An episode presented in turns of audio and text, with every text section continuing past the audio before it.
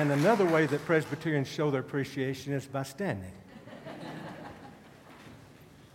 As we come this Thursday,